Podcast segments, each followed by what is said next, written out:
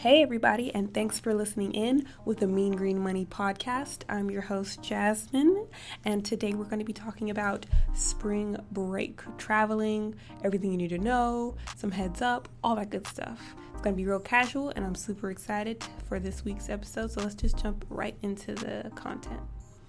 All right, so let's just address let's address the elephant in the room the covid-19 virus otherwise known um, uh, popularized by the media as the coronavirus. I'll spread some knowledge, maybe soothe some some anxiety some people might be having about it. Um, the answer, short answer, before we even get into it, is yes. You can still travel and uh, have your spring break and have fun and everything like that. I'm going to explain a little bit about the virus and also some traveling tips in regards to it. So, the COVID 19 is a strain of coronavirus that is zoonotic or transmitted between animals and people. COVID 19 has seen a surge in transmission between people as of late. The CDC, which is an organization that is one of the major, major operating components of the Department of Health and Human Services, they recommend that you you can still travel and things like that. They recommend and they caution against non essential travel to China, Iran, South Korea, and Italy, which are at level three health notices, and Japan, which is at a level two notice. Um, of course, that goes without saying, though there's uh, the outbreak has been uh, more severe in those countries as of late. So, like I said, non essential travel is cautioned against. So, as for every other country, uh, majority of the countries that students might be traveling to, you're good to go. Uh, wash your hands, make sure you don't do basically the same precautions that you would take in regards to preventing against the flu, you would do so for the coronavirus as well. And just to be really open and be really frank about it, proceeding with caution is the best way to address this whole thing. It's the best way to go about it. Still have fun, still do what you want to do. It's it's fine. So let's talk about tips. So tips for saving money during or going abroad is actually pretty straightforward, pretty simple. So you're going to book it early. And of course, by now, most of you have booked where you want to go if you're going to be flying out of the country. Um, that's just how the nature of booking airplane tickets really goes. So you're going to monitor fare prices, of course. Um, always have a contingency plan. You don't want anything to fall through, like uh, like fruit, like hopefully nothing falls through, but just in case, have plan Bs because we still want you to have fun. And we want uh, spring break to be really uh, cool experience because especially during college it's something that students kind of overlook. I know for a majority of my time here i've just seen spring break as a time to sleep. And believe me if you want to sleep go off. I'm not judging you. I'm probably going to be asleep too. But if you want to travel and things like that definitely keep an eye on um, booking and make sure no flights have been canceled or anything like that. Just stay on top of it and you should be good. Uh, also, when it comes to lodging and like hotels and things like that, I personally recommend people look at look into Airbnbs. They kind of uh, have seen a surge, kind of a uh, they've grown in popularity as of late because they're a really affordable, cute way to have lodging if you're going traveling or something like that. And Airbnbs are located all over the planet, and but mostly a lot of them are concentrated in the United States. So if you're going um, global, if you're going uh, international, then definitely look into Airbnb, Airbnbs, but that might not be as viable an option for you as um, as traveling uh, in country and getting an Airbnb uh, would. But Airbnbs are so cute. They have a Beauty and the Beast, like several actually, several Beauty and the Beast themed Airbnbs if you're into that, where they have like bookshelves like the library in the movie, and they're so cute. They're super cute.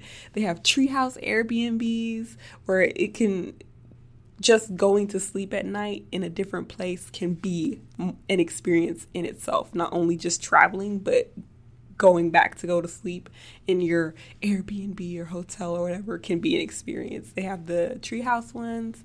They have ones that are like mini houses, like you see on HGTV.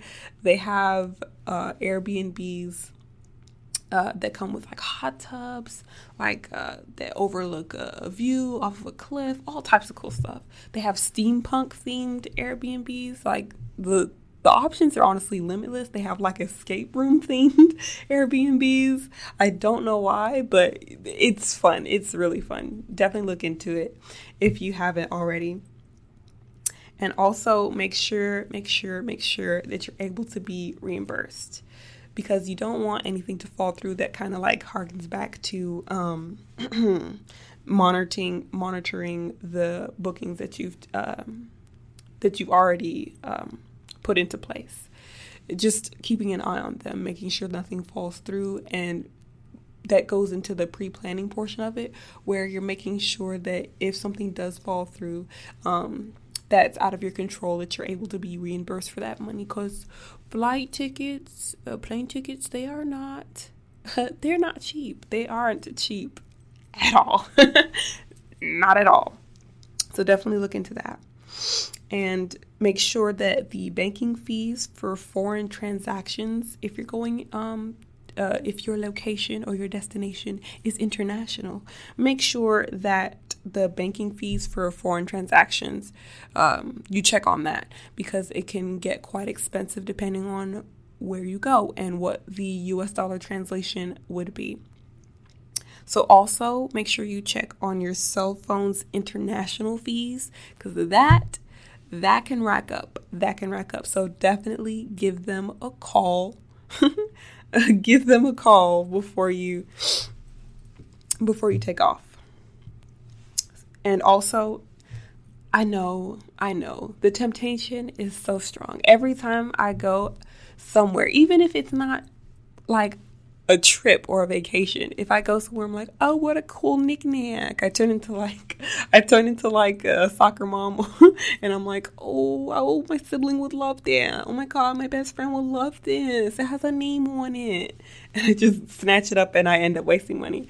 Like, if you can live without it, please, please try to like limit the souvenirs. That'll save you a ton of money if you're anything like me and you're just sitting like next in line to the register and then all those impulse buys are just lining the aisles and you're like eyeballing them like do i really need it? I think i need it. I'm gonna swipe it up. And you just yeah just try try and try and like reinforce your um your your will to not spend so much money. But honestly have fun. Like i said again have fun. If buying souvenirs and just filling up your basket is your version of fun, go for it. But it will come at a cost, both figuratively and literally. So, yeah. So, also, if you bring more people with you to your trip, you can always split the cost, especially if you're really good friends. You can always split the cost and I would hope you're going on a trip with really good friends. but uh, anyway, just make sure you're splitting the costs because that can save everyone some money in the long run. Of course, the, for like uh, if you're a souvenir shopaholic, then of course you pay for your souvenirs and stuff like that and little knickknacks here and there. But um, when it comes to like hotel fees, um, uh, plane ticket fees or traveling expenses, things like that. Um, you can split it among a group of friends and it makes things a whole lot cheaper. It's just helpful for everyone. And also, just because you're not on UNT's campus doesn't mean you can't get student discounts, or people might be like, oh, they're a college student, poor thing, and like cut you some slack. So bring your student ID with you everywhere you go, especially if you're going to a popular, expensive destination if you're going to like Paris, France, bring your student ID. Bring it. Just bring it. Even if it even if nothing comes out of it, bring it. Just bring it. Um, but uh, also, and this is for every one of the listeners that is 21 and older, only 21 and older, get off, go, stop listening. I'm kidding. uh, for 21 and older, bring your own booze. Please. It's super expensive. Like, alcohol is not cheap, guys. It's super expensive. So bring your own. Definitely just bring your own. And again, if you're legal. if you're legal, bring your own booze. But um yeah. And also in terms of those of you who are not going to be going um, to any um, international excursions, any international trips and adventures, there um, those same things still apply. Besides uh, taking, just take out international flights and things like that, and things to keep in mind in regards to international flights and uh, banking fees and international fees uh, for cell phone services. Just cross all the rest of that out, and you still have the same uh, package essentially when it comes to tips for traveling for spring break. Also, if, um, of course, it's too late now, but if next spring break you're looking for something to do where you can travel within the country, um, and you just want to contribute a little bit more with your spring break, um, what I would recommend is looking into UNT's alternative spring break program, where you get to basically do some public service and um, community service and helping helping the community, whether that be by helping with environmental causes, with uh, public interest causes like um, criminal justice system, and helping with that, or just being a, a servant a, a good citizen, a, good, a, servant to the people, essentially, um, then you can do that, and it's a whole lot cheaper. It's three hundred dollars, of course, one hundred uh, deposit, and then two hundred dollars later on. Um, but I would recommend you go to the website um, for Alternative Spring Break UNT and um, look more into detail for that for next spring break. But if you're looking to save money, still travel, and also help people along the way, I would definitely, definitely recommend that. Um, also, if you're staying indoors, if you're and but indoors, if you're staying just in your room, in your house, in your apartment, just staying home, you're saving just a crap ton of money right there. But you can still like hang out with your friends, just go to meet people, sleep in, uh, watch so much like watch Netflix, like just binge some shows that you haven't had a chance to binge because you've been studying for these exams and things like that. Like that's already saving a ton of money. So if you're doing that, you're already like 75% of the way there. but yeah, so that's all that I have here for saving money during spring break. And again, have fun, you know. Don't worry about too much. Of course, stay cautious. That is the theme of this week's episode. Stay cautious, stay alert, but don't panic. Don't stress out. Don't bug out. You'll be fine. All right, so once again, that was me, just me today, talking about spring break.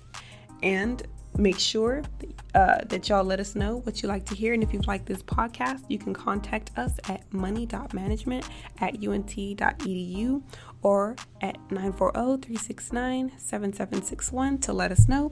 And you can also contact those two um, contacts I just listed for any question, money related, and beyond. And we'll catch you guys next time.